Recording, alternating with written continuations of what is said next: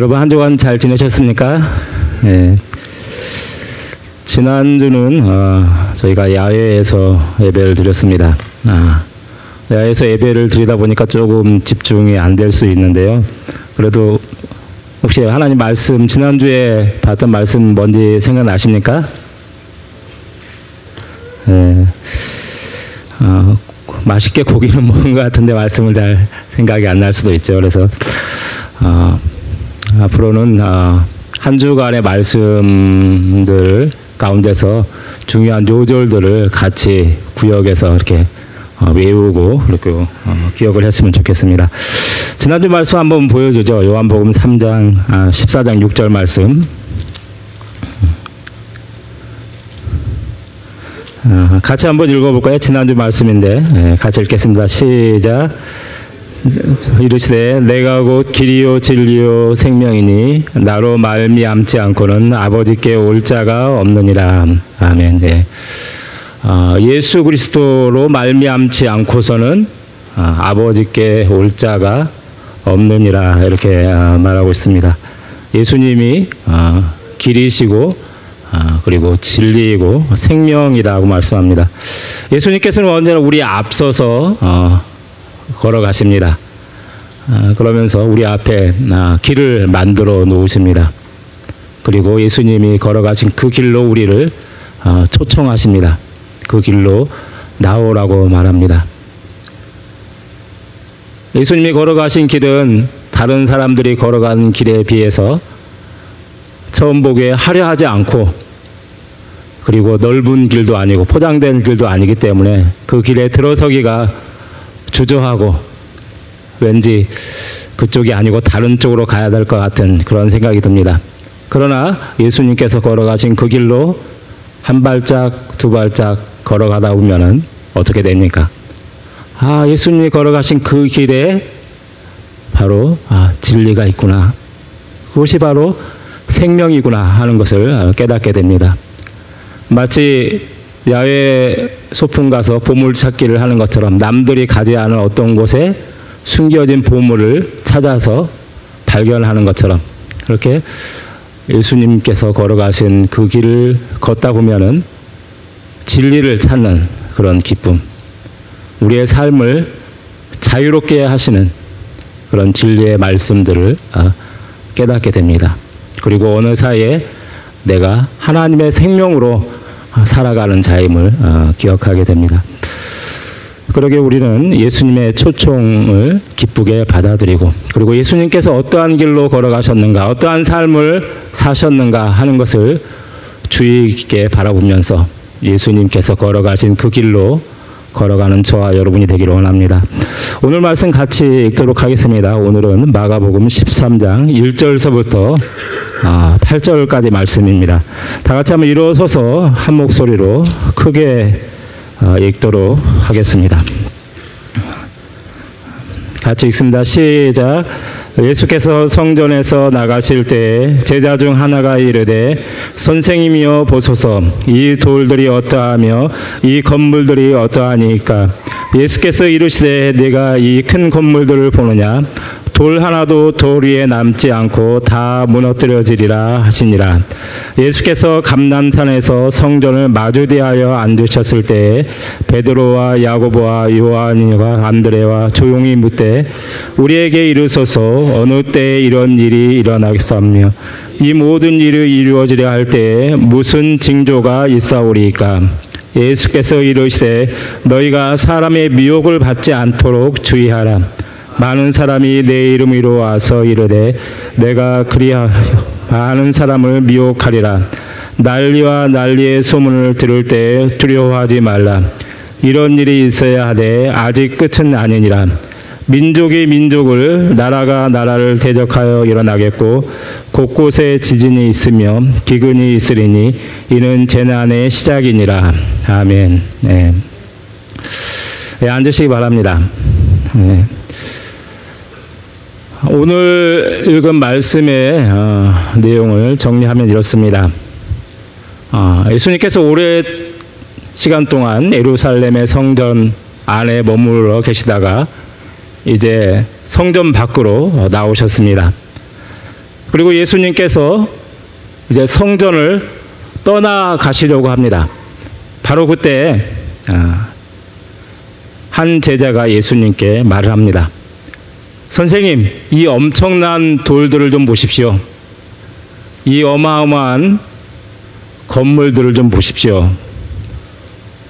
예수님께서 성전을 떠나가시려고 할 바로 그 순간에 아, 예수님께서 성전을 뒤로 하고 성전으로부터 멀어지려고 하는 바로 그때 웅장하고 거대한 성전에 관심이 있었던 한 제자가 자신의 관심을 예수님께 표현한 것입니다. 그리고 자신이 예수님 성전에 대해서 관심을 가졌던 것처럼 예수님 또한 성전에 관심을 가지도록 이야기를 꺼냈습니다. 그러나 예수님은 어떻게 무엇이라고 대답하셨습니까? 내가 지금 이 큰 건물들을 보고 있느냐? 이 성전 건물들의 웅장함과 화려함에 관심이 있느냐? 이 건물들은 곧 무너져 내릴 것이다. 예수님은 예루살렘 성전이 아, 철저히 파괴될 것을 말씀했습니다. 그리고 제자들과 예수님은 한동안 아무런 말도 없이 성전을 떠나서 감난산으로 올라갔습니다. 그리고 예수님은 성전이 잘 보이는 곳에 자리를 잡고 앉으셨습니다. 성전을 마주보면서 예수님께서 앉아 계셨습니다. 그런데 바로 그때 또 제자들 몇 명이 예수님께 다가와서 조용히 묻습니다. 예수님, 언제 이런 일이 있습니까? 성전이 무너질 때에는 어떤 징조들이 있습니까? 제자들이 예, 궁금해 했습니다. 그리고 이러한 제자들의 궁금증에 대해서, 질문에 대해서 예수님께서 답변하신 내용이 5절부터 시작됩니다. 성전이 무너지는 것과 관련된 예수님의 말씀이 13장 어, 37절까지 길게 계속됩니다. 저는 오늘 여러분들과 함께 이 같은 내용이 기록된 오늘 읽은 마가복음 13장 1절서부터 8절 아니 13장 전체의 내용을 통해서 함께 몇 가지 내용을 살피면서 은혜를 나누고자 합니다. 오늘 말씀을 통해서 첫 번째로 아, 생각해 볼 것은 과연 나의 관심사는 무엇인가? 나는 무엇에 주의를 기울이고 살아가는가 하는 것입니다. 여러분, 우리의 눈은 무엇에 초점이 맞추어져서 살아가고 있습니까? 우리의 귀는 무슨 소리에 예민하게 아, 반응하고 있습니까? 여러분, 이 세상에는 우리의 눈과 귀를 사로잡는 것들이 많이 있습니다. 눈과 귀를 사로잡아서 우리를 어떻게 합니까? 조종하려고 하는 것들이 많이 있습니다. 그 중에 하나가 바로 아, 예수님 당시에 아, 예루살렘 성전이었습니다. 그래서 예수님께서 성전을 떠나라고 할 때 제자들 가운데 한 명이 선생님 보십시오. 이 돌들이 얼마나 대단합니까? 이 건물들 좀 보십시오. 성전에 매료되었습니다. 쉬운 성경에는 선생님 보십시오. 정말 아름다운 돌이지요. 정말 아름다운 건물이죠. 이렇게 표현하고 있습니다. 예루살렘 성전의 규모가 얼마나 컸는지 저는 알지 못하는데 어떤 사람들은 이렇게 얘기합니다. 아, 미국의 풋볼 경기장 어마어마하지 않습니까? 바로 옆에 있어서 여러분들은 잘 아실 텐데 이 풋볼 경기장이 한네배 정도 크기라고도 합니다. 성전 건물의 크기가 그러했는지 아니면은 성전을 갖다 다 포함하고 있는 외곽의 넓이까지를 말했는지 정확히 알 수는 없습니다만은 하여간 성전의 크기가 풋볼 경기장이 한네배 정도 되었다라고 말합니다. 그리고 성전을 둘러싼 외벽의 일부분이 남아 있는데 그것이 요즘의 이스라엘의 통곡의 벽입니다. 예. 통곡의 벽에 있는 사진들 가본 사람 있습니까? 이스라엘? 아, 통곡의 벽 가본 분이 계세요? 네. 그분들한테 여러분들 점심시간에 한번 얘기를 들으면 좋을 것 같습니다. 사진으로만 봐도 통곡의 벽에 있는 그 벽돌들, 통곡의 벽을 쌓았던 돌멩이 하나하나들 보면은 사람 크기보다 더 큽니다. 요즘 우리가 짓는 건물들의 벽돌들 어떻습니까? 요만하지 않습니까? 이런 벽돌들을 갖다 쌓아 올려서 집을 짓고 이러한 작은 벽돌들이 사람이 툭 치면은 넘어지니까 그 벽돌 사이에 뭘 집어넣습니까? 시멘트 이런 걸 집어넣어 가지고 접착제를 역할을 할 수 있도록 시멘트를 넣어 가지고서 그 벽돌들이 흔들리지 않도록 건물이 넘어지지 않도록 그렇게 집을 짓습니다. 그런데 예수님 당시의 예루살렘 성전은 시멘트가 필요 없었습니다. 왜 그렇습니까? 그 벽돌 하나하나의 크기가 어마어마했기 때문에 그 자체의 무게만으로도 충분히 외부에서의 그런 압력 이것들을 갖다가 아, 견뎌낼 수 있었습니다. 요한복음 2장에는 이 예루살렘 성전이 46년 동안 이나 걸쳐서 지어졌다라고 말합니다. 예수님이 태어나기 전에 한 20년 전서부터 지금 예수님께서 예루살렘 성전을 방문한 그때까지 한 46년 동안에 걸쳐서 학자들은 이렇게 얘기합니다. 그것도 그 건물 중요한 건물들만 짓는데 46년이었고 나머지 더 아름답게 외관을 만드는 데 있어서는 더 많은 시간이 걸렸다라고 얘기합니다. 어떤 건물을 46년, 50년 이런 시간 동안 어떤 건물을 정성껏 들여서 건물을 짓는다. 그런 건물이 있다. 야, 얼마나 대단할까. 그렇습니다. 이 어마어마한 건물에 예수님께 얘기했던 한 제자뿐만 아니라 예루살렘을 방문한 모든 사람들이 다 매료되었을 것입니다. 그것에 푹 빠졌을 것입니다. 그렇습니다. 예루살렘 성전은 바로 이것을 노리고서 만들어진 성전입니다. 헤롯 대왕이 어떻게 하면 이스라엘 백성들의 마음을 사로잡아서 그들의 시선을 사로잡아서 그들을 마음대로 조종할 수 있을까? 이것을 목적으로 해서 만들어진 성전입니다. 헤롯은 로마 시대의 로마 황제에게 로비를 잘 해가지고서 유대인이 아닌데도 불구하고 이스라엘의 왕이 되었습니다. 유대인이 아니었기 때문에 많은 유대인들이 헤롯의 정통성을 인정하지 않았습니다. 어떻게 유대인이 아닌 헤롯이 우리의 왕이 될 수 있을 것이냐 하면서 반대했습니다. 이러한 수많은 사람들의 반대를 무마시키기 위해서 그들은 성전이라는 어마어마한 건물 그 성전을 보고서는 야 이 엄청난 성전 야 이곳에서 예배드리면 하나님께서 우리의 예배를 기뻐하시겠다. 이 성전을 누가 지었지? 누가 우리에게 만들어줬지? 아 헤롯. 헤롯 그 사람은 유대인이 아니어도 하나님을 더 잘 믿는 사람인가 보다. 유대인이 아니어도 이스라엘 백성들을 더 사랑하는 사람인가 보다. 이렇게 혼돈을 일으키도록 만들어진 성전이 바로 헤롯 성전이었습니다.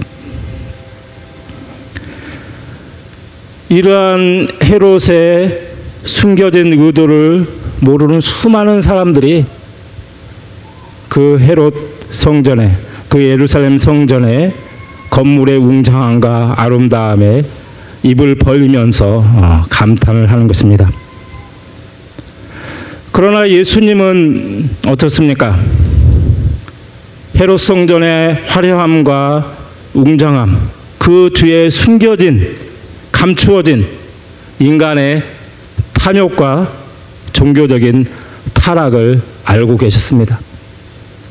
그래서 예수님께서는 우리가 앞부분에 읽었던 마가복음 11장 17절에서 뭐라고 말씀합니까? 내 집은 만민이 기도하는 집인데 어떻게 이 성전이 강도들의 소굴이 되었냐? 라고 얘기합니다.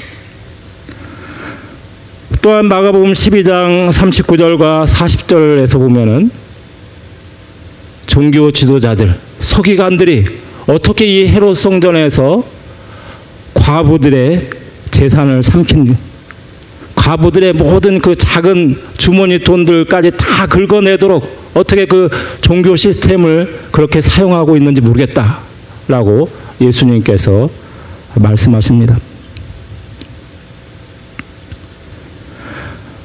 예수님께서는 제자들을 데리고서 헤롯 성전 안에 들어가셔서 헤롯 성전이 보여주는 겉모습의 화려함과 웅장함이 아니라 그 가운데서 일어나는 온갖 인간들의 탐욕과 종교인들의 부조리한 모습들 그것들을 깨닫게 했습니다.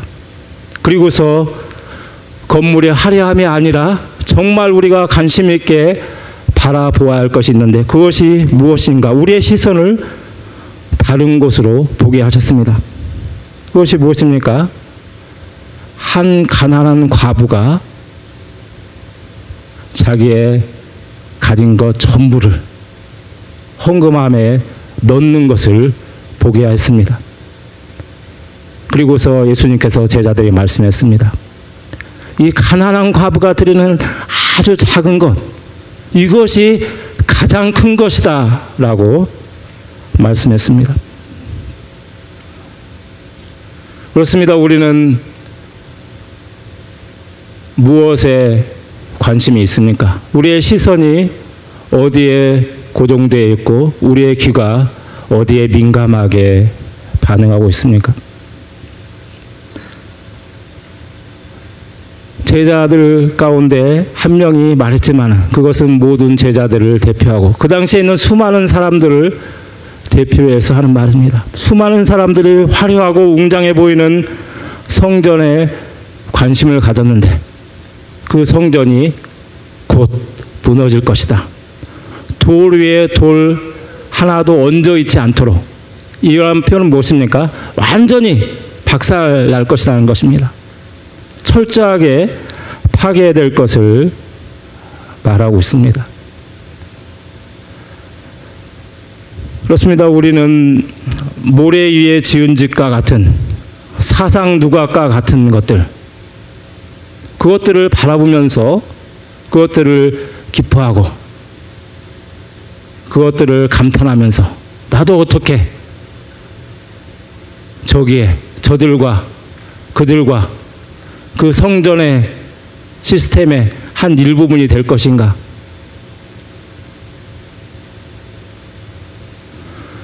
그러한 생각에 잡혀 있는 우리들을 예수님께서는 깨닫게 하십니다. 너희가 바라보고 있는 것들, 그것들은 곧 무너져 버릴 것이다.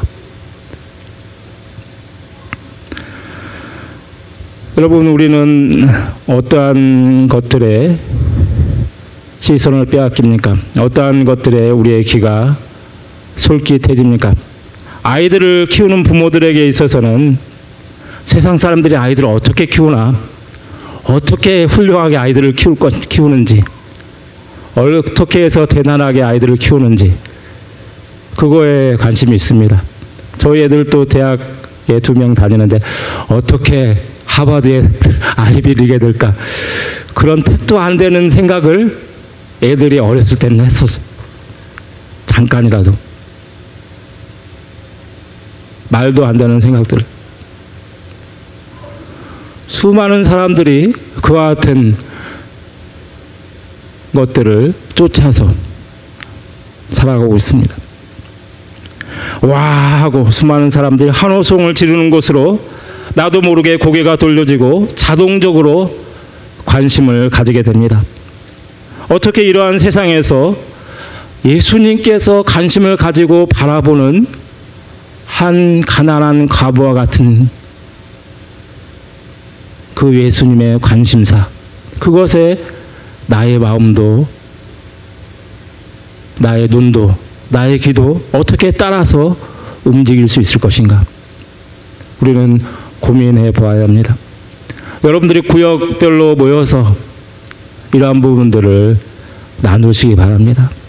그리고 예수님께서 관심 갖는 것에 관심 갖는 형제들, 자매들, 그들을 격려해 주시고 함께 그와 같은 삶으로 나아가시기 바랍니다. 두 번째로 오늘 말씀을 통해서 우리들이 생각할 수 있는 부분은 예수님이 참 성전 되신다라는 사실입니다. 예수님은 성전이 무너질 것을 말씀하셨습니다. 돌 위에 돌 하나 얹어 있지 않게 완전히 철저하게 무너질 것을 말씀했습니다. 그런데 성전은 만민이 기도하는 집이라고 했는데 성전이 무너져 버리면은 이제 어디서 기도하고 어디서 하나님께 나아갈 수 있습니까? 예수님은 아무런 대책도 없이 성전의 파괴를 선언하시는 것입니까? 그렇지 않습니다. 예수님은 성전의 파괴를 말씀하시면서 바로 예수님 자신이 참된 성전이라는 사실을 우리에게 가르쳐 주십니다. 예수님을 통해서 우리는 하나님께 기도할 수 있고 예수님을 통해서 우리는 하나님께 가까이 나아갈 수 있습니다. 오늘 그 마가복음에는 나와 있지는 않지만은 요한복음 2장 19절에 이렇게 말씀하고 있습니다. 예수께서 대답하여 이르시되 너희가 이 성전을 헐라 내가 사흘 동안에 일으키리라 유대인들이 이르되 이 성전은 46년 동안에 지었거늘 네가 3일 동안에 일으키, 일으키겠느냐 하더라 그러나 예수는 성전된 자기 육체를 가리켜 말씀하신 것이라 그렇습니다. 예수님 자신이 바로 당신 예수님 당신이 바로 성전이라는 사실을 요한복음 2장에서 아, 밝히고 있습니다. 그리고 오늘 읽은 마가복음 뒷부분 15장 37절과 38절에서 이런 내용이 있습니다. 예수님께서 십자가에 달려서 돌아가실 때 예수께서 큰 소리를 지르고 숨지시니라. 이에 송소 휘장이 위로부터 아래까지 찢어져 둘이 되니라. 그렇습니다. 요한복음 2장에서 예수님 자신이 바로 성전이라는 사실을 밝히셨습니다. 그리고 마가복음 15장에서 예수님이 십자가에서 숨을 거둘 때 어떤 일이 일어났습니까? 하나님께 나아가는 지성소로 나아가는 것을 가로막고 있던 성전의 휘장이 위에서부터 아래로 쭉 찢어져 내린 것입니다. 무엇을 말합니까? 예수님의 십자가의 죽음을 통해서 예수님의 십자가의 사건을 통해서 이제는 모든 사람들이 다 하나님께 나아갈 수 있는 그런 새로운 길이 열렸다는 것을 우리에게 보여주고 있는 것입니다. 그렇습니다. 예수님이 참 성전이십니다. 구약 시대에 솔로몬 시대에 성전을 지었습니다. 그리고 또 솔로몬 성전이 바벨론에 의해서 파괴되고서 바벨론의 포로로 잡혀갔다 돌아온 사람들이 수르바벨과 함께 또 성전을 지었습니다. 그리고 이 수르바벨 성전을 다시 리모델링 해가지고 어마어마한 헤롯 성전을 만들었습니다. 그러나 이 모든 눈에 보이는 가시적인 건물로서의 성전, 그리고 구약시대 그 성전 안에서 진행되었던 수많은 제사들, 수많은 양과 소가 죽고 피를 흘리고 그리고 불태워졌던 일들, 그리고 성전 안에서 진행되었던 대제사장들의 모든 성전 안에서의 예식과 예법들, 이런 모든 것들이 누구를 통해서 완성되었습니까? 바로 예수님을 통해서 완성된 것입니다. 참된 실체이신 예수님, 그 예수님을 보여주는 그림자로서의 역할들을 구약 성경에 나와 있는 여러 가지 성전 제사들과 율법들 그리고 구약 시대에 나와 있는 수많은 안식일과 안식년, 희년 이런 모든 절기들이 예수님을 보여주는 그림자라는 것입니다. 예수님께서 이 모든 것을 완성하는 분으로 오신 것입니다. 예수님이 죄인들을 대신해서 죽어야 할 어린 양이 되셨습니다. 예수님은 그 어린 양을 잡아서 피를 곳곳에 뿌리고서 죄 지은 사람을 정결케 하는 대제사장이 했던 역할을 또한 예수님께서 하셨습니다. 예수님께서 성전에서 되어지는 모든 일들을 다 완성하셨습니다. 예수님께서 십자가에서 단번에 한 번의 완전한 죄사를 통해서 우리들이 죄인들이 짓는 모든 죄를 하나님 앞에 온전하게 연락되도록 하신 것입니다. 그리고 예수님께서는 지금도 하나님 우편에 계시면서 대제사장으로서 하나님 저들은 이제 의인입니다. 내가 저들을 위해서 십자가에서 대신 죽은 어린 양이 되었습니다. 어린 양으로서 십자가에서 내가 대신 죽었습니다. 라고 하나님 우편에서 대제사장으로서 죄인들을 변호하시는 것입니다. 이것이 얼마나 큰 은혜이고 놀라운 일인지 모릅니다. 그러므로 우리는 구약 시대에 있는 수많은 제사와 절기들이 예수님을 통해서 완성되었다는 사실을 여러분들이 기억하시기 바랍니다. 그러면은 구약 성경은 더 이상 읽을 필요가 없습니까? 그렇지 않습니다. 구약 성경에 나오는 수많은 내이기에 있는 제사들과 그리고 수많은 절기들, 하나님의 율법들 이런 것들을 우리가 자세히 알면 알수록 어떻습니까? 예수님을 통해서 우리를 구원하신 십자가의 사건이 얼마나 놀라운 것인가 그것을 갖다가 더 풍성하게 이해하게 된다는 것입니다. 더 독생자를 주신 하나님의 놀라운 은혜를 더 깊이 알아가게 되는 것입니다.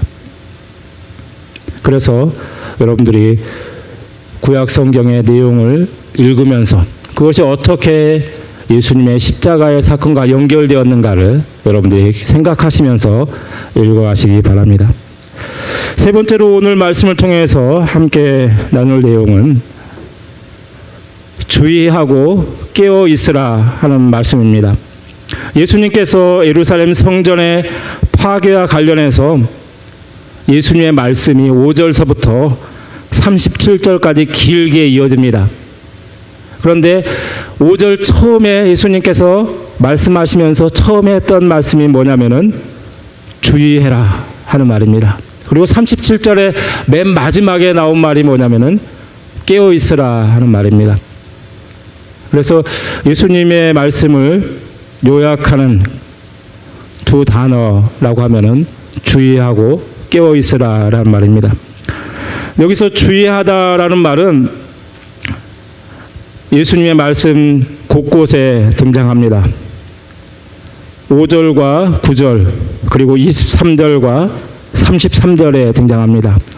똑같은 헬라어 단어인데 한글 성경에는 다르게 표현되어 있습니다. 5절과 33절에서는 주의하다라는 말로 되어 있습니다.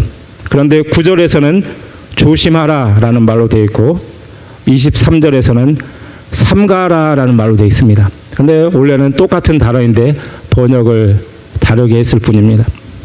그렇습니다.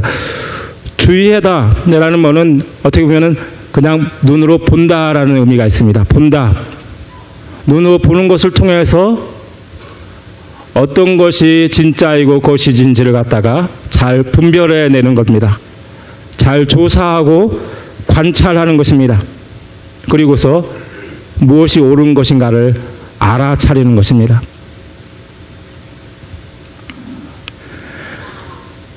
예수님께서 예루살렘 성전의 파괴와 관련해서 5절서부터 37절까지 길게 이야기를 합니다. 그러면서 성전이 파괴될 때 나타날 여러 가지 징조들에 대해서 이야기를 합니다.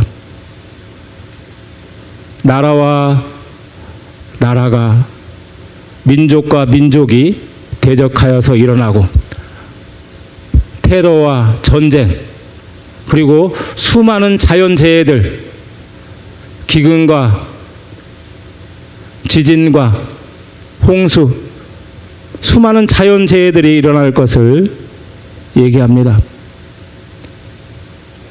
우리는 이러한 얘기를 들으면은 예수님께서 지금 예루살렘 성전의 파괴와 관련해서 이야기한다라고 생각하기보다는 예수님이 다시 오실 때 일어날 일이 아닌가라고 생각합니다.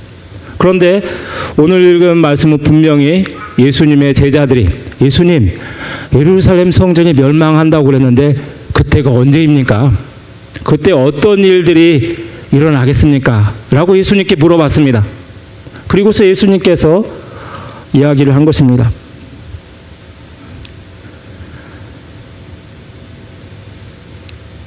난리와 난리의 소문을 들을 때 두려워하지 말라. 이런 일이 있어야 하되 아직 끝은 아니니라. 민족이 민족을 나라가 나라를 대적하여 일어나겠고 곳곳에 지진이 있으며 기근이 있으리니 이는 재난의 시작이니라.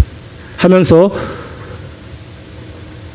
예루살렘 성전이 멸망할 때 일어날 여러 가지 징조들을 어, 이야기합니다. 이것은 분명히 예수님이 십자가에서 죽으신 다음에 예루살렘 성전이 언제 멸망했습니까? AD 70년에 로마의 지도 장군에 의해서 멸망당했는데 30년에서부터 70년 사이 한 40여 년 동안의 기간에 일어날 일들을 예수님께서 얘기한 것입니다. 이 기간에 여러 곳에서 지진이 일어나고 여러 곳에서 전쟁이 일어나고 그리고 또 수많은 거짓 선지자들, 거짓 그리스도인들 그들이 내가 예수다, 내가 메시아다, 내가 바로 그라 그리스도라라고 하는 그런 사람들이 일어났습니다. 역사적으로 봤을 때 그러한 일들이 실질적으로 일어났습니다. 그리고 이러한 일들은 이 당시만 일어난 것이 아니라 요즘에도 계속됩니다. 그래서 이 말씀을 아주 쉽게 생각하면은 아 이 말씀이 바로 예수님 전에 요즘에 일어날 일들을 예수님께서 얘기한 게 아닌가라고 잘못 생각할 수 있습니다. 그러나 이 말씀은 분명히 예수님께서 예루살렘 성전의 멸망을 앞두고서 일어날 사건이라는 것입니다. 그렇습니다. 수많은 자연 재앙들 이런 것들은 계속해서 끊임없이 일어납니다. 계속해서 끊임없이 지진이 일어나고 화산 폭발이 일어나고 홍수가 일어나고 또 수많은 전쟁들이 일어납니다. 그러면 무엇이 문제입니까? 정말 중요한 것은 무엇이 문제입니까? 그것들을 딱 픽업해 가지고서 이용하는 사람들이 있다는 겁니다. 그것들을 딱 조사해 가지고서 야 어디에 어디에 어떤 일들 엊그제 어떤 일이 났습니까? 프랑스에서 테러가 일어났습니다. 그런 일들을 잘 정보를 수집해 가지고서 제시하면서 이게 지금 심각해. 사회가 심각해. 그러면서 어, 사람들을 내 생각을 경직되게 만들고 사람들의 사고가 이렇게 이성적으로 자유롭게 이성적으로 그냥 평범하게 잘 이루어지는 것이 아니라 뭔가에 딱 고착되게 만들어서 사람들을 갖다가 끌고 가는 사람들이 있다는 것입니다. 그 사람들의 미혹. 성경은 예수님께서 이렇게 발언합니다. 미혹, 미혹하는 자들, 미혹하는 자들. 미혹하는 자들에게 수많은 사람들이 넘어갈 것이다. 그런데 미혹하는 자들에게 넘어가지 않기 위해서 어떻게 해야 된다고요? 주의해라. 조심해라. 삼가라. 오늘 읽은 우리가 읽은 개혁 개정에서는 이렇게 세 단어로 표현하고 있습니다. 주의해라. 조심해라. 삼가라. 그리고 깨어 있으라라고 말합니다. 그렇습니다. 예수님이 오실 때까지 얼마나 많은 자연 재앙과 전쟁들이 더 있을지 모릅니다. 근데 그런 것들은 어떻게 보면은 자연스러운 거예요. 왜 그렇습니까? 왜 자연스럽습니까? 아담과 하하가 죄를 짓고서 이 땅도 심판 아래 놓여 있습니다. 땅도 함께 신음하고 고통을 하고 있어요. 우리의 사람과 이 땅은 상호 무관한 별개의 관계인 것 같은데 그게 아니라 사람이 어떻게 하나님 앞에 반응하냐에 따라서 땅과 자연 환경이 영향을 받아요. 로마서 8장을 여러분들이 읽어보시면은 피조물이 다 고통하고 있다라고 말합니다. 고통 가운데서 신음하고 있다. 그러면서 피조물들이 바라는 게 있어요. 아, 빨리 좀 왔으면 좋겠다. 빨리 좀 나타났으면 좋겠다. 누가요?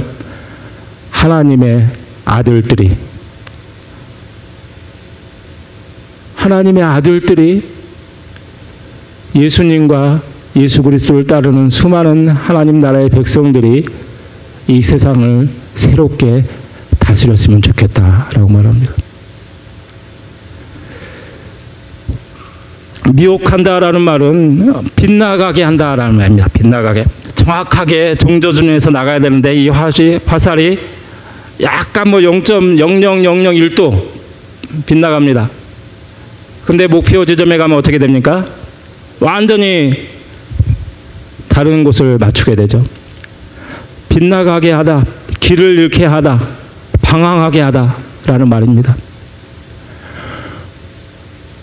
예루살렘 성전이 로마의 침략을 받아서 무너지고 그리고 수많은 사람들이 고통을 당하는 그 상황 그리고 그 앞에 이루어질 일들 그것들을 이용해서 거짓 그리스도인들이 미혹하는 자들이 사람들을 조종합니다. 자기를 따르라고 하고 자기 말을 들으라고 합니다. 이 사람들을 조심해야 된다라는 것입니다. 이 사람들의 미혹에 넘어지지 않도록 깨어 있으라라는 말입니다. 그리스도는 메시아는 누굽니까? 오직 한 분 예수 그리스도만입니다.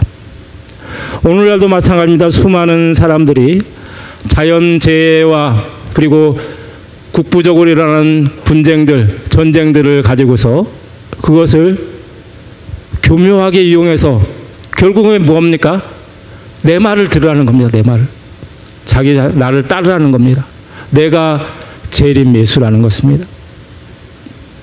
그러면서 사람들을 빗나가게 합니다. 사람들을 방황하게 합니다.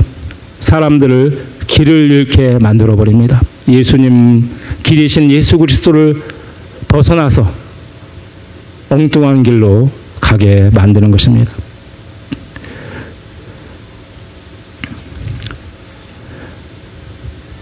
이제 말씀을 맺습니다. 최근에 이스라엘에 새로운 성전을 다시 지어야 한다라는 그런 움직임들이 있습니다. 예루살렘에 새로운 성전을 다시 지어야 한다. 솔로몬이 지었던 첫 번째 성전, 그리고 수르바벨이 지었고 헤롯이 새롭게 개척 다시 리모델링한 그 두 번째 성전, 그것도 파괴되었으니까 이제 세 번째 성전을 다시 지어야 한다라고 그런 움직임들이 있습니다. 여러분 이게 맞습니까? 성전은 누구입니까? 참된 성전은 바로 예수님이에요, 예수님.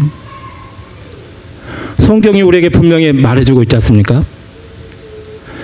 그런데도 불구하고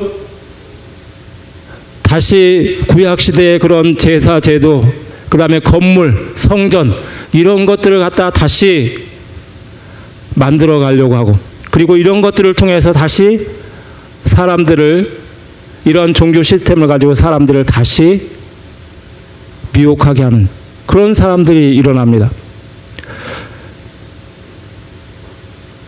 분명히 예수님께서 3일 만에 성전을 너희가 무너뜨려라. 그러면 내가 3일 만에 다시 일으키겠다. 라고 말씀하면서 자식이 자신의 육체된 성전을 말씀하셨다고 요한복음에서 기록 요한복음에서 우리에게 말씀했는데 그 사실을 어떻게 잊어버리고서 어떻게 사람들의 미혹에 넘어갑니까?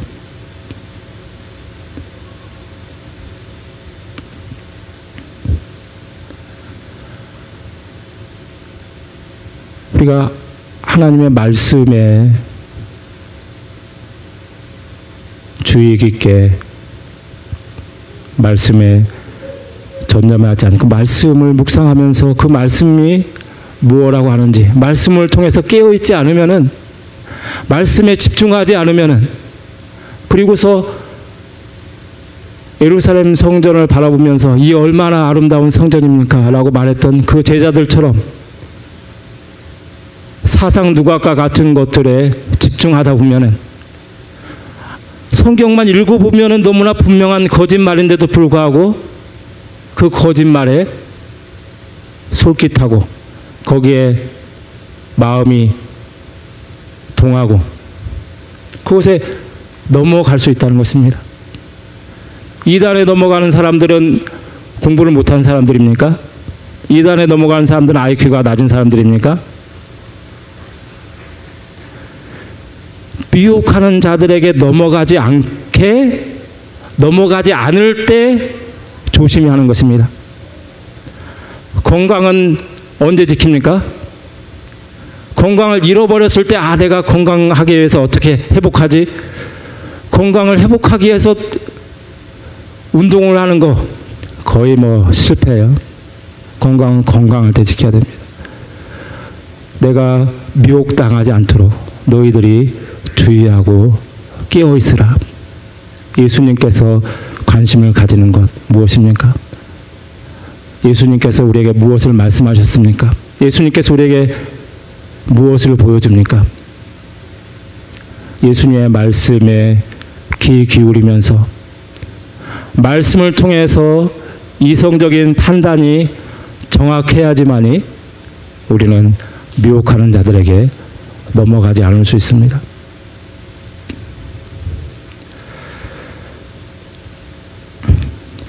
오늘 말씀을 마무리하면서 골로새서 3장 1절서부터 3절까지 쉬운 성경으로 됐는데요. 같이 읽고 제가 읽고서 마치도록 하겠습니다. 골로새서 3장 1절서부터 3절입니다. 여러분은 그리스도와 함께 다시 살아났습니다. 그러므로 하늘에 있는 것에 마음을 두십시오. 그곳에는 그리스도께서 하나님 우편에 앉아 계십니다. 하늘에 속한 것을 생각하고 땅의 것에 마음을 두지 마십시오. 옛사람은 죽었으며 이제는 그리스도와 함께 하나님 안에서 새로운 삶을 사는 것입니다. 여러분이 예수 그리스도를 믿고서 예수 그리스도와 함께 새로운 삶을 사는 자들입니까? 그러면 우리는 무엇에 관심을 가져야 됩니까? 하늘에 있는 것들에 마음을 두어야 합니다. 하늘에 속한 것들. 하늘은 단순히 위치적인 하늘이 아니라 뭡니까? 하나님께 속한 것들. 하나님께서 기뻐하시는 것들. 그것에 마음을 두라는 것입니다. 썩어 없어져 버릴 것들. 무너져 버릴 것들이 아니라 하나님께서 기뻐하시는 것들. 하나님께서 이것은 정말 영원한 가치가 있다라고 말하는 것들. 그것들에 관심을 가지라는 것입니다. 그와 같은 삶이 그와 같은 모습이 A&M 캠퍼스 교회 안에 있기를 소망합니다. 같이 기도하겠습니다.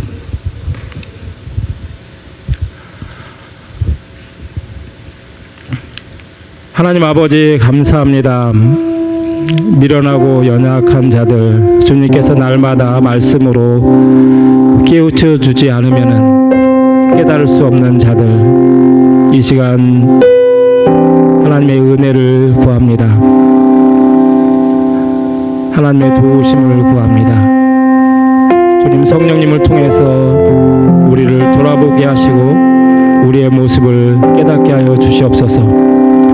썩어질 것들, 무너질 것들, 헛되인 것들을 바라보고 살아지 않았는지. 세상의 많은 사람들처럼 맛집과 멋집, 성공의 신화를 쫓아서 살아진 않았는지 우리 자신들의 모습을 바라보게 하시고 이제는 골로새서의 말씀처럼 하늘에 속한 것들 하나님께서 영원하다고 인정하는 것들에 집중하는 삶을 살 수 있도록 은혜 내려 주시옵소서. 예수님의 이름으로